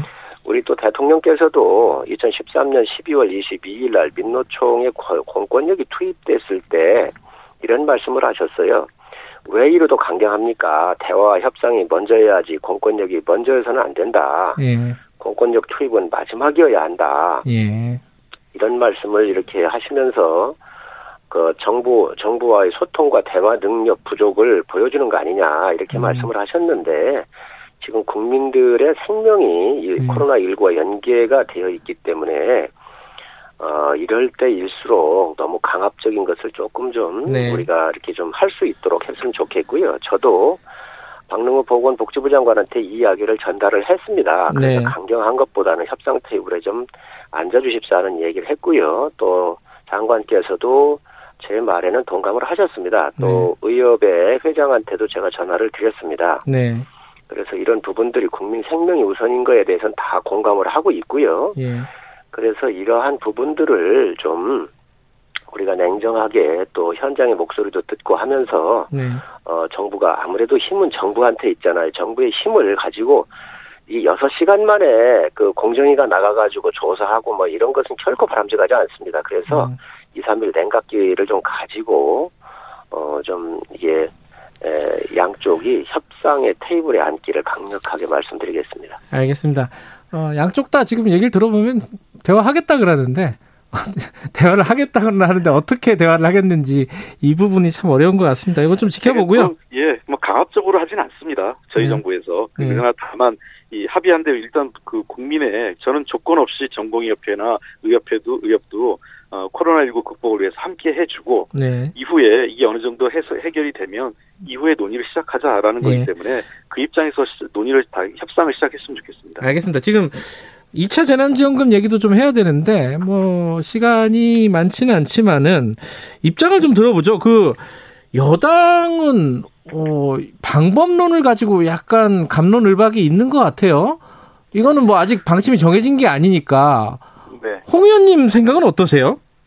아직 뭐 우리 당에서 논의가 그 지급할 거냐 예. 아니면 뭐 지급을 한다면 어떻게, 어떻게 할, 거냐? 예. 아직 그 논의가 당이 입장을 정해진 건 아닙니다. 예, 그렇지만 아, 이제 송 의원님 예. 생각이 있을 거잖아요. 제 개인적인 예. 말씀을 드린다면 네. 어, 저는 OECD 보고서를 갖고 좀 얘기를 하고 싶어요. 이게 이미 예. 제가 사실은 제일 먼저 문제 제기했습니다. 그 전에 기재회의에서 어. 예. 어, OECD 보고서를 보니까 그 우리나라 재정적 여력이 있기 때문에 예. 재정에 좀 적극적인 역할을 주문하면서 두 번째는 굉장히 취약계층이 나타났어요. 네. 어, 중, 그 자영업 하시는 분, 그 네. 중소 소상공인, 그리고 업종으로 보면 비정규직이나 특별 고용 그 노동 형태, 그다음에 그 성별로 보면 여성, 네. 청년층 이런 쪽이 매우 취약하게 이저 코로나19에 그 직격탄을 맞았기 때문에 예. 어 이 특정 계층의 이런 취약 계층을 대상으로 좀 더 적극적인 어이 지원이 필요하다는 게 OECD 보고서의 내용입니다. 그래서 예. 제가 그 기재부 장관에게 질문을 했죠. 이게 필요 어, 취약계층에 대한 지원이 필요한 것 아니냐 했더니 예. 기재부 장관도 전면적인 건 아니지만 그런 부분은 검토해보겠다고 얘기를 한 상태입니다. 음. 그래서 저는 어 한다면은 뭐 우리가 재정적 여력을 봐야 되겠죠. 재정 예. 여력이 허용이 된다면 가능한 범위 내에서 최대한 늘리되 우선은 제 제일 중요한 건 취약계층, 어려운 음. 계층에 대한 어, 지원을 중점으로 놓고 고민을 해야 된다 이렇게 생각합니다. 예, 이게 뭐 A다 B다 이렇게 딱 잘라서 얘기하기는 힘들지만 어쨌든 홍 의원님께서는 좀 선별적이고 차등적인 지원 쪽에 가까우신 거네요, 그죠? 네, 그렇습니다. 예. 그렇게 시작하고 재정 여건이 허락된다면 예. 그리고 꼭 재정 여력이라는 게 제가 꼭 재정에 묶이는 게 아니라 예. 정책적 판단인데요. 네. 어, 재정이 좀 그 부채가 늘더라도 필요하다고 생각한다면 전 국민으로 확대할 수 있습니다. 그게 음. 어느 게 정책 효과가 큰지에 대해서 네. 우리가 전문가들하고 국회가 논의를 해야죠. 예, 성 의원님, 성윤종 의원님, 그 야당도 여기 2차 재난지원금에 대해서는 공감대가 있는 거죠? 예, 그렇습니다. 꼭 음. 필요한 곳은 해야 한다는 것이고요. 예. 국가의 재정 능력이라는 것은 이게 수입 내 지출이잖아요. 때로는 네. 빚을 낼 수도 있는데 네. 우리나라가 그렇게 재정의 여력이 많은 나라가 아닙니다. 국민들께 예. 다 알고 계시지만 예. 또 특히 이 저 여러 가지 그 감론을박이 있는데 예. 지금 중앙 정부에 대한 이 부채 비율을 따지고 있지만 사실 지방 정부나 공기업 같은 까지 포함하면 우리가 네. 그렇게 여유가 있는 나라가 아니잖아요. 예. 그렇기 때문에 꼭 필요한 곳에 좀 해야 되겠다는 게 저희 음. 생각이고요. 네. 또이 무금 휴, 휴, 휴직자 돈을 예. 지금 받지 않으시면서 집에 계신 분들은 소득이 없습니다. 예. 이런 분들에게 좀 더 많은 혜택이 갈 수 있도록 이렇게 저희는 해야 되겠다는 음. 생각을 가지고 있고 예. 미국에서 이번에 그 현금을 이렇게 지급을 했잖아요. 네. 그랬을 때 이 재정 승수 효과가 10% 미만이다라고는 미국의 연구가 있었습니다. 네. 이런 부분들을 우리가 고려를 해서 지금 홍 의원님께서 상당히 합리적으로 말씀을 하셨는데 네. 우리가 꼭 필요한 곳에 재정이 투하가 되어야지 네. 아니 공무원 그리고 큰 대기업 다니시는 분 지금 현재 코로나가 오더라도 봉급받고 생활하시는데 어려움이 없잖아요. 네. 그렇기 때문에 소상공인이나 자영업자 또 무급 휴직자 아주 어려운 분들한테 효과적으로 잘 전달이 돼서 예. 이 위기 시에 그분들이 잘 힘이 좀 드릴 수 있도록 하는 게 맞다고 생각을 합니다. 음, 그 지금 어, 홍익표 의원님하고 성일종 의원님은 의견이 거의 일치하시는 분위기네요, 그죠? 네네. 예, 그렇습니다. 예. 예. 오늘 아주 발전적으로 마무리가 되는 것 같아서 기분이 좋습니다. 오늘 뭐 코로나 때문에 이렇게 전화로 연결했지만 다음엔 얼굴 보고 얘기 나눴으면 좋겠습니다. 오늘 여기까지만 들을게요. 고맙습니다. 네, 네 감사합니다. 감사합니다. 네, 최고의 정치 더불어민주당 홍익표 의원 그리고 미래통합당 성일정 의원 전화로 연결해봤습니다. 음. 2분 여기까지고요. 3부에서는 좀 정책적인 방향을 좀 디테일하게 좀 얘기를 나눠보죠. 재난지원금 관련해서요. 태풍 피해 어떻게 되는지 그것도 좀 살펴보겠습니다. 일부 지역국에서는 해당 지역 방송 보내드립니다.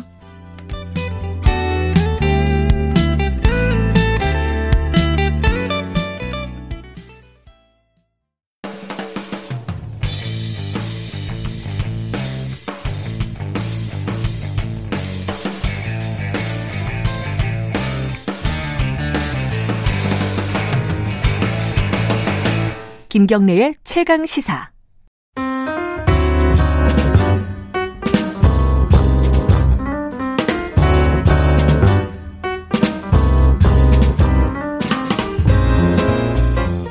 더 나은 미래를 위해 오늘의 정책을 고민하는 시간입니다.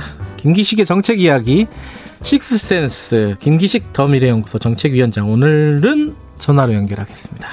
나와 계시죠? 안녕하세요. 예, 안녕하세요. 뭐 안 좋으신 건 아니죠? 뭐 건강이라든가. 아, 예, 예. 지금 뭐 태풍의 코로나 때문에 방송국을 좀 피하라고 그랬어. 네, 네, 네. 방송국이 기피 대상이 됐군요. 네. 아, 다음에는 얼굴 뵙고 어, 얘기를 나눌 시간을 예, 기대를 하고요. 그러시죠. 예.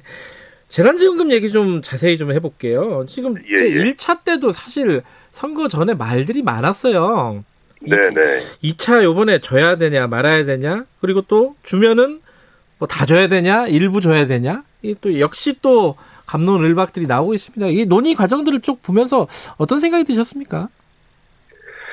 예, 지금 뭐 2차 재난지원금을 줄 거냐 말 거냐 어떻게 줄 거냐 갖고 논란을 하고 있는데 조금 신중하게 판단해야 되는 것 어, 같습니다. 그러니까 예. 지금은 이제 국가 속된 말로 이게 국가대장이라는 게 땅 파면 나오는 게 아니잖아요. 네, 네. 그러니까 지금 정부가 쓸 수 있는 재정 수단밖에 지금 정부가 쓸 수 있는 수단이 없는데 네. 지금 세수는 줄고 있으니까 정부가 재정 수단을 쓴다면 결국 빚내서 해야 되는 거거든요. 네. 저는 필요하다면 빚을 내서 할 수 있다고 생각하는데 문제는 빚을 내더라도 네. 이 코로나 확산세가 단기적으로 안정되냐 아니면 장기적으로 가느냐에 따라서 네. 이, 이 국가 재정을 어떻게 운영할지를 정해야 되지 않겠습니까? 그런 점에서는 조금 더 이 코로나 상황을 지켜보면서 음. 어, 판단하는 게 맞지 않을까 싶습니다. 음. 그러니까 지금 당장 뭐 줘야 된다 이렇게 결정하기에는 좀 빠르다는 일단 네네네. 기본적인 네, 네. 의견이 그러시네요. 네네. 어 그러면은 지금 이제 어, 어제 저희들이 이낙연 어, 의원을 인터뷰를 했는데 어, 방역 상황을 좀 보자 이번 주에 좀 보면서 상황을 좀 지켜보고 하자 이런 얘기와 함께 어, 지금 돈을 풀었을 때 또 방역에 어떤 영향을 미칠 것인가 이 부분도 고려를 해야 된다. 기본적으로 지금 김기식 위원장 생각이랑 좀 일치하시네요. 이 부분은? 아니 뭐 방역에 대한 고려 때문이라기보다는 네. 앞서 말씀드렸던 것처럼 네. 결국은 이제 재정 상황에서는 네. 이제 빚을 내서 이제 그 지금 재정 운영을 할 수밖에 없는 건데 네. 예를 들어 코로나 상황이 장기화되면 그거에 따른 다양한 재정 수요가 훨씬 더 커지게 되지 않겠습니까? 네. 이제 그런 점에서 보면은 상황을 종합적으로 보면서 어떻게 어, 자원을 국가 재정 자원을 어떻게 사용할 건지를 판단하는 데 있어서 음. 조금 그 시간적인 과 상황적인 어떤 판단이 필요하다는 거죠. 예. 그럼 만약에 이제 결정을 내릴 때 어, 이제 주게 된다면은 이게 선별 지급이냐 아니면은 뭐 전체를 다 줘야 되냐 이 부분은 어떻게 보세요? 예, 최근에 이제 그 재난지원금을 선별 지급하는 거를 이렇게 뭐 차별이다 이런 얘기까지 하는 경우가 나오고 있는데요. 네. 이게 공공부조나 재난지원금 같은 소득 지원 성격의 이 현금급여는 예. 소득 자산에 따라서 저소득층을 대상으로 한정해서 지급하는 게 해외 사례를 보더라도 일반적이고요. 네. 이걸 차별이라고 얘기하는 거는 저도 들어본 적이 없어서 좀 부적절합니다. 네. 예를 들어서 이제 혜택의 대상을 제한하는 걸 차별이라고 하면 네. 이제 병원을 이용할 때 본인 부담금을 면제해주는 의료급여 제도가 있는데 예. 의료급여 제도는 저소득층에게만 어, 혜택을 주고 있는데 이게 과연 중산층에 대한 차별이냐? 예. 또뭐 예를 들어서 부담을과 관련해서 보면 세금도 소득이 높을수록 소득세율이 높거든요. 네. 그러면 이것도 이제 고소득층이나 중산층에 대한 어떤 세부담에 있어 차별이냐 이런 논리가 되는 거거든요. 네. 더군다나 이게 어, 차별이라는 말은 이게 원래 소수자나 약자에 대해서 쓰는 개념인데 네. 이런 소득 지원 정책에서 대상을 선별하는 걸 두고 고소득층이나 어떤 중산층에 대한 차별이다 이렇게 얘기하는 거는 매우 음. 위험한 정치적 선동이 되는 거죠. 저는 음. 그런 점에서는 어떤 이제 주장의 어쨌든 뭐 대중적인 지지 혹은 어 이게 특히 중산층 이상의 지지를 받기 위해서 이런 정치적 논리를 많이 동원하긴 합니다만 네. 그러기엔 다소 위험한 어, 음. 어, 논리다 이렇게 저는 보고 있습니다. 네. 근데 원래요 예전에 이제 뭐 무상급식 논쟁 뭐 이런 거 있을 때부터도 그랬고 민주당은 이제 보편적 복지 보편 복지를 어, 좀 기본으로 좀 주장하고 있었잖아요. 네네. 근데 이제 지금은 이제 선별적으로 지급을 해야 된다 그러면은 정책 방향이 바뀐 거 아니냐? 혹시 혹은 뭐 그쪽 시각으로 보면은 어 이게 좀 후퇴하는 거 아니냐? 이렇게 볼 여지는 없나요, 혹시?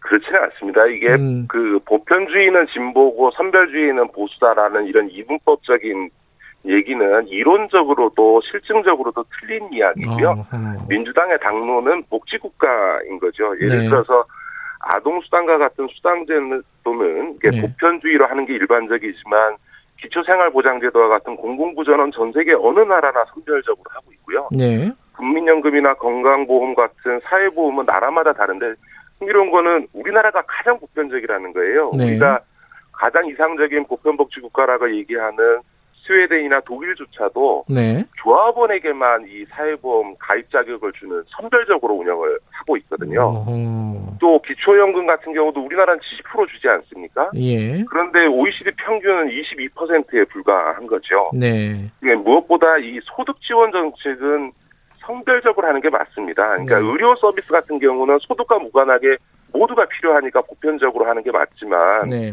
소득이 없거나 소득이 부족한 분들에 대한 소득 지원은 소득이 부족한 분한테만 주는 게 맞는 거지 소득이 부족하지 않은 연소득 1억이 넘는 분들한테 그걸 왜 주느냐인 거죠. 그러니까 음. 다전 세계가 다 어, 선별적으로 운영을 하고 있기 때문에 네. 이런 소득 지원 정책에 있어서 선별적인 선택을 한다고 해서 보편복지의 후퇴다 이렇게 얘기하는 거는 매우 부적절한 이야기인 거죠.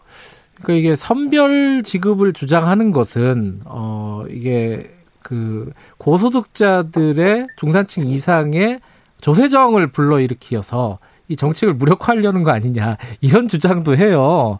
이건 어떻게 생각하십니까? 그것도 참 근거 없는 주장입니다. 예를 들어서 네. 이제 보편적 복지가 보편 그 이 고소득층의 예, 세부담을 증가시키서 네. 어저 고소득층의 세부담으로 가능하다 이런 얘기 같은 건데요. 예, 예.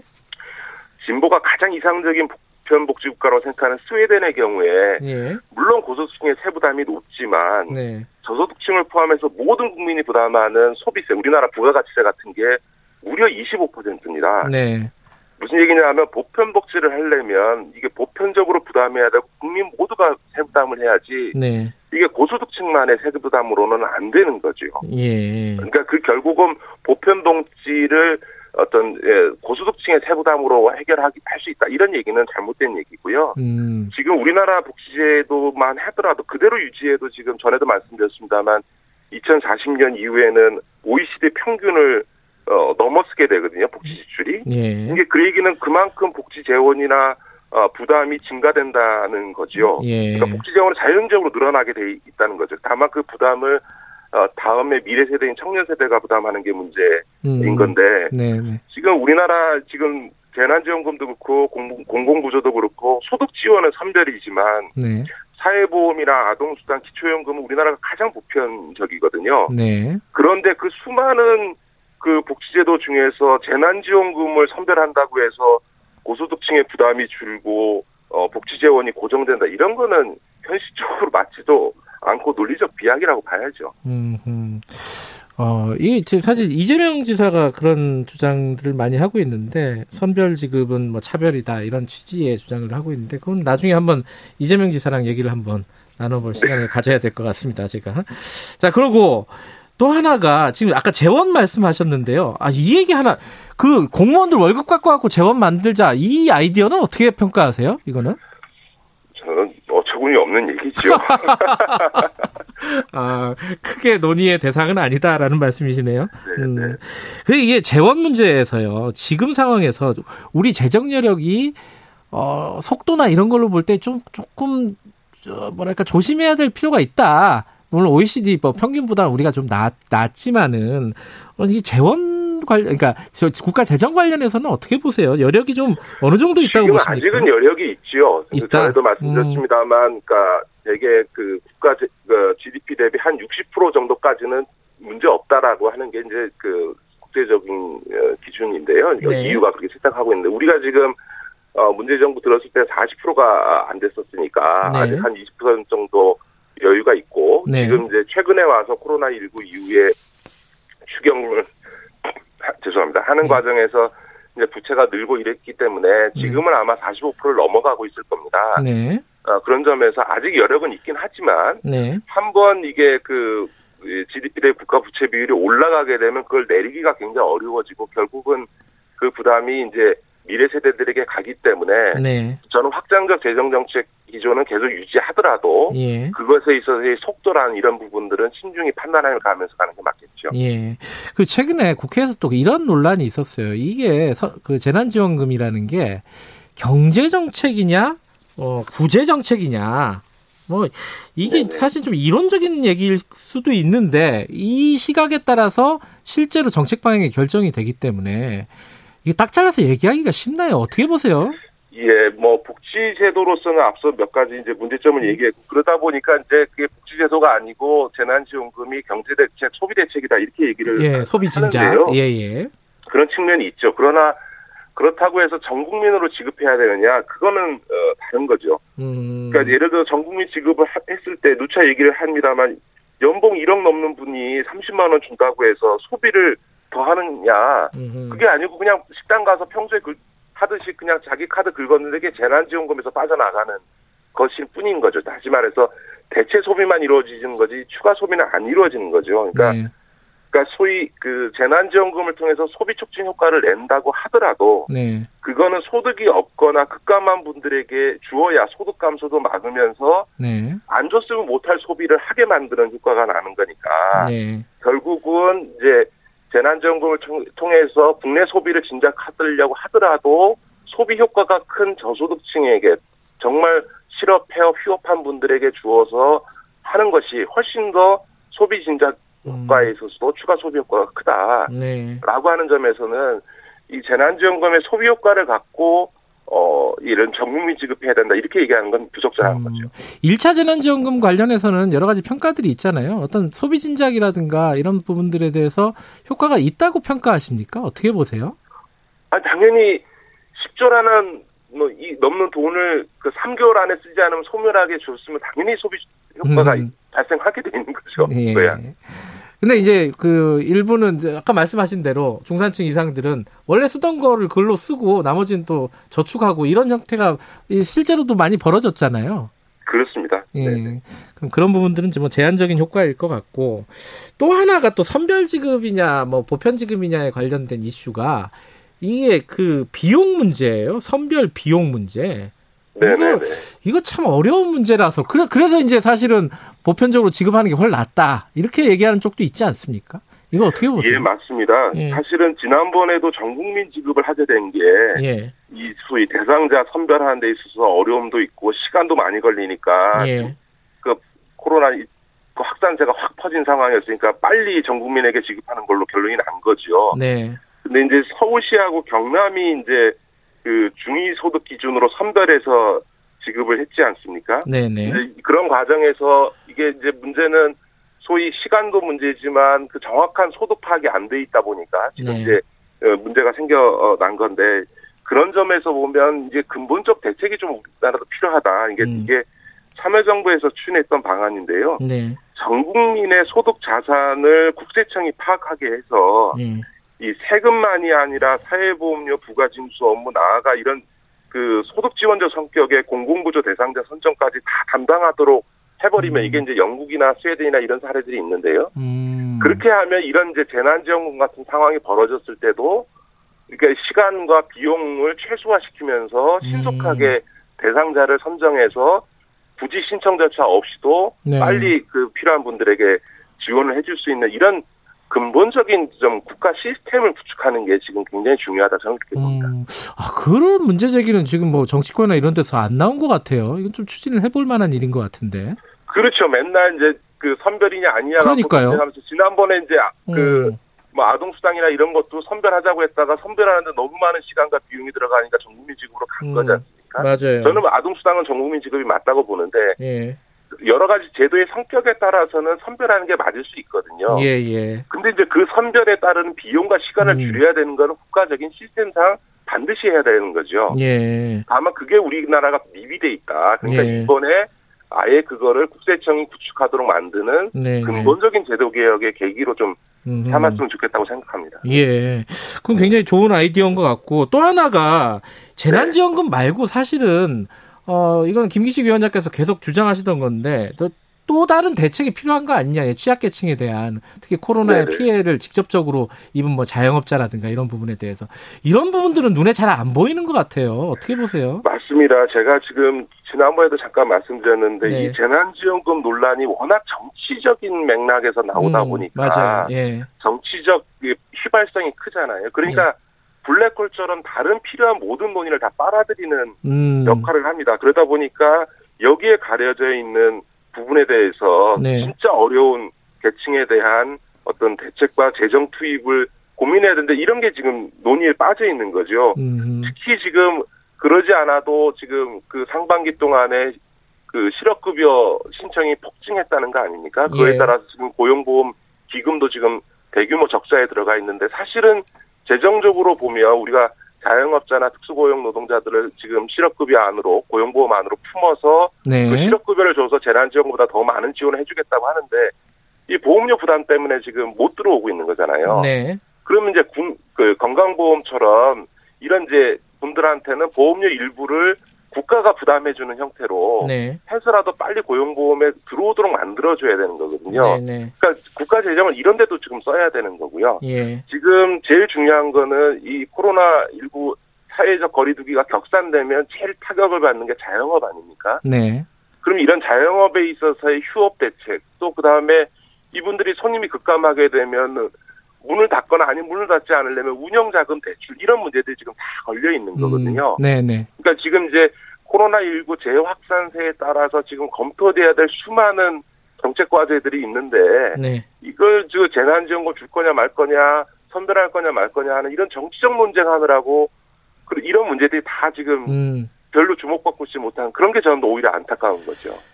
그런 게 참 어렵고 아 이게 흥미롭지 않잖아요 한마디로 말해서 이게 재난지원금 주냐 마냐 이게 막 정치인들 싸우고 이거는 관전하기가 참 재밌는데 이게 참 말로 이제 정치적으로 섹시한 논쟁이죠. 맞아요, 네, 맞아요. 네. 이게 진짜 중요한 문제는 가려져 있다 지금. 네, 네, 네. 알겠습니다. 그런 문제들을 앞으로도 하나씩 하나씩 얘기하는 시간 가져보겠습니다. 오늘 고맙습니다. 네, 고맙습니다. 김기식 더 미래연구소 정책위원장이었습니다. 지금 시각은 8시 47분입니다.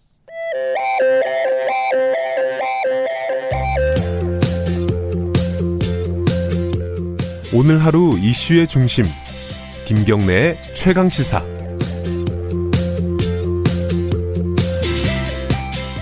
네, 태풍 상황도 좀 알아보겠습니다. 지금 어, 태풍이 북한 쪽으로 지금 올라가고 있는데 이미 태풍이 지나간 서해안 쪽 지역은 어, 피해가 어떤지 어, 좀 확인을 좀 해볼게요. 경남 하동군 하동읍 최치용 읍장님 좀 연결해 보겠습니다. 이쪽은 수해 피해도 있었던 지역으로 알고 있습니다. 나와 계시죠, 읍장님?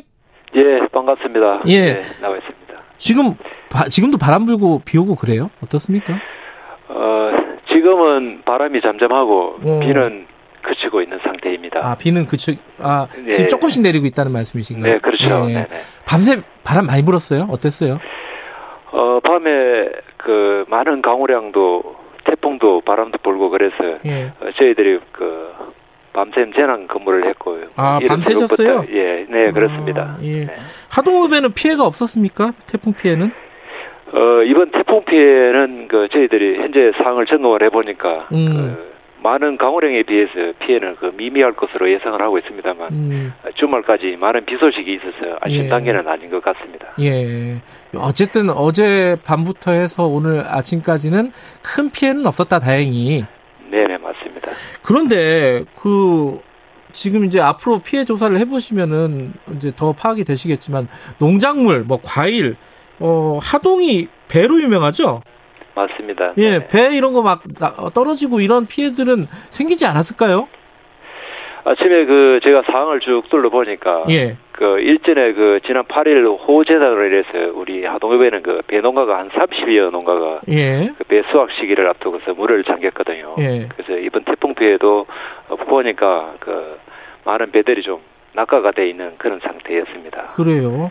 네네. 아, 그러니까 수해도 입었는데 요번에 네네. 태풍 때문에 또 낙과들이 발생을 했다. 네네, 맞습니다. 아, 이러면은 그 농민들 어떻게 되는 겁니까? 이게 좀 피해 같은 것들을 보상을 받을 수가 있나요? 어, 대부분의 농가에서는 그, 네. 제 보험을 들여놓습니다만, 음. 그리 못, 못한 농가도 있기 때문에, 네. 가슴 아플 수밖에 없는 그런 상황입니다. 그래요. 방법이 그렇게 네네. 많지가 않군요. 네네. 이번 수해 때문에 그 물에 잠긴 지역이 꽤 있죠, 하동에도. 많습니다. 네네. 수해 복구 작업은 마무리가 됐습니까? 어, 지금 복구는 거의 완료 단계에 지금 와 있습니다. 예. 지난 8월 9일 그 수해 복구를 작업을 시작을 했고 하동업 예. 그 봉사단체를 비롯해서 전국 수많은 그 자원봉사자들께서 음. 하동을 찾아주셨습니다. 그래서 지금 거의 마무리 단계에 있지만 그 아직 침수 피해로 인해서 쓰레기 수거 작업을 계속하고 있는 상태입니다. 아 마무리가 된 돼가는 중에 지금 또 네. 태풍이 네. 바비가 온 거잖아요. 그렇습니다. 네. 이거 좀 그 차질이 빚어지는 건가요? 어떻습니까? 어 지금 저희들이 그 아직 그 완료가 되지 않는 것이 그 병원에 침수된 곳입니다. 그래서 어, 마지막 복구 쪽에 있었습니다만 근본 그 태풍 영향으로 해서 조금 지연이 될 것 같습니다. 그렇지만 아. 끝까지 우리 군 장병 협조를 받아서 어, 마무리를 할 그런 계획입니다. 아 병원이 침수가 됐었어요? 병원 어, 지하가 침수가 좀 아, 되었습니다. 그렇군요. 그러면 지금 이재민은 없습니까? 하동 같은 경우에는? 하동에는 이재민이 그 가구가 침수 가구가 한 서른 가구 정도 아, 침수 아, 피해를 많네요. 예, 네, 많습니다. 그 지금 집에 못 들어가시고 있는 건가요? 어, 그분들은 그 이미 저희들이 그 선제적으로 그 재난 지원금을 수혜 의원금을 예. 하동군에서 예. 지급을 했습니다. 그래서 예. 이분들은 대부분이 그 대비 장판을 완료를 했고 지금은 자 집에 들어가 있는 상태입니다. 그렇지만 아. 그 사업을 장사를 하시는 분들은 예. 어, 영업을 재개하기까지는 시간이 조금 걸릴 거로 아. 그리 예상을 하고 있습니다. 아 집들은 그래도 지금 들어가서 어, 생활할 수 있을 정도로 됐는데 가게들은 네네. 아직 복구가 완전히 안 됐다 이런 말씀이시네요? 그 맞습니다. 네. 어, 그건 언제까지 되는 거예요? 어, 아무래도 가게 운영은 어, 내부 실내 인테리어부터 시작을 해서 음. 뭐 물품까지 다시 구입에 이으려면 상당한 시간이 소요될 것으로 그리 보고 있습니다. 예, 하동 하동이면 화개장터 거기죠? 네, 맞습니다. 어, 화개장터와 연계돼. 예, 그쪽이 예. 피해가 굉장히 크다 크다는 뉴스를 많이 들었는데 네네. 그쪽은 어때요? 좀 장사를 할 수 있을 정도가 됐나요? 화개장터는? 어, 화개장터에는 예. 어, 신속하게 지금 복구를 했어요. 장사를 하기 위해서 많은 분들이 노력 중에 있습니다만 네. 어, 워낙 피해가 크다 보니까 음. 어, 물품 구입이라든지 재료 네. 구입이라든지 이런 네. 게 조금 늦은 것 같습니다. 아까 자원봉사자들도 많이 왔다고 네. 말씀하셨잖아요. 네네. 코로나 때문에 좀 안 오지 않아요? 자원봉사나 옛날보다 어때요? 어, 아직까지 하동 지역은 그 코로나 확진자가 발생하지 않는 정전 아, 지역이기도 그래요? 합니다. 예. 아. 그렇지만 그 갑작스럽게 코로나 확진자가 전국적으로 늘어나면서 예. 그 우리 봉사하시는 분들이 조금 줄어들기는 했습니다. 네. 그렇지만 그 우리 육군 39사단하고 음. 그 그리고 해병대 장병들께서 음. 지속적으로 우리 재복구 일순 돕기를 해주시고 계십니다. 군인들이 고생들을 많이 하고 있군요. 네네 맞습니다. 음. 지금 이제 그 지자체 상황들은 사람들이 잘 모를 수가 있는데 네네. 어 뭐 필요한 지원이라든가 좀 부족한 부분들 이런 부분들은 없습니까? 어떤 부분이 힘드신지? 그 앞서 말씀을 드렸습니다만 그 네. 하동군에서는 그 선제적으로 그 침수주택과 사업장에 대해서 1억 어, 원을 일주일 전에 그 지급을 했습니다. 네. 아울러 그 정부에서도 특별 재난 지역으로 선표를 해주셔서 네. 보다 많은 국비가 지원될 것으로 생각됩니다. 또한 음. 많은 국민들께서 예. 수재민 성금과 물품을 보내주고 계셔서 예. 어, 정부와 국민 여러분께 감사를 드립니다. 예. 네. 그 요번에 이제 태풍도 오고 수해도 있고 네. 기후도 기후가 좀 이상 기후였잖아요. 네 맞습니다. 농사는 어떻습니까? 좀 예년에 비해서 좀 힘든지 이제 작황이라든가 이런 건 어때요? 지금 오랫동안 그 장기 기간이 오랫동안 있었고 이번 또 집중 호우도 있었고 예. 또 오늘 그 이번 또 태풍도 있었고 예. 그래서 어, 농작물이 그 정상적으로 생육하기는 좀 어려운 실정이고 그래서 아, 그래요? 어. 예, 예. 예년에 비해서 다소 그 수확의 양이 좀 줄어질 것으로 음. 예상을 하고 있습니다. 근데 다음 주에 또 태풍 올 가능성이 있다는 거예요, 지금? 네, 맞습니다. 어, 대비는 좀 하고 계십니까? 어떻습니까? 저희들은 그 앞선 재난 피해 경험을 했기 때문에 예, 예. 어, 보다 좀 철저하게 예. 어, 좀 재난 대비를 해 나가도록 그래 하겠습니다. 예. 지금 이제 앞으로 또 폭염도 조금 있을 것이고 태풍도 올 것이고 뭐 이런 부분에서 어, 정부에게 좀 바라는 부분 이런 부분들은 있나요? 어, 아무래도 어, 저희들 농촌에는 그 농민들이 많습니다. 네. 그래서 자연재해에 대한 어떤 농가가 안심하고 영농을 할 수 있도록 네. 하는 전념할 수 있는 어떤 농작물 재해보험 제도가 어, 많이 좀 개선이 되었으면 하는 그런 바람입니다. 농작물 재해보험? 네네 맞습니다. 어, 이 부분은 어떤 부분들이 좀 개선이 돼야 되나요? 구체적으로는? 어 아무래도 이제 보상 수준을 좀 상향을 시켜달라든지, 네. 어, 그 다음에 그 상품 가치에 따른 기준 수확량 산출이라든지 네. 자기 부담 비율 인하라든지 예. 뭐 이런 걸 조금 개선을 해주면 어, 보다 많은 분들이 농민들이 그 보험을 가입하지 않겠느냐 하는 그런 생각을 해봅니다. 아 지금 보험 가입률이 되게 낮은 모양이에요, 그죠? 네 맞습니다. 어, 어느 정도 되는 건데요? 어 저희들 하동에는 뭐 하동 꿀배 정도가 일이 배를 생산하고 있는데 예. 한 평균 한 50% 정도 음, 보험을 넣고 있죠. 절반 이상은 그런 보험의 예. 어떤 보장을 못 받고 있다 이런 말씀이시군요. 네, 맞습니다. 알겠습니다. 밤 새셨다고요? 예. 네. 예, 고생 많이 하셨습니다. 좀 쉬시고요. 예. 감사합니다. 예, 고생하셨습니다. 네. 아, 최치용 하동읍장이었습니다. 아, 피해가 그래도 어제 오늘은 많지 않아서 다행이네요. 오늘 여기까지 하죠. 내일 아침 7시 20분에 다시 돌아옵니다.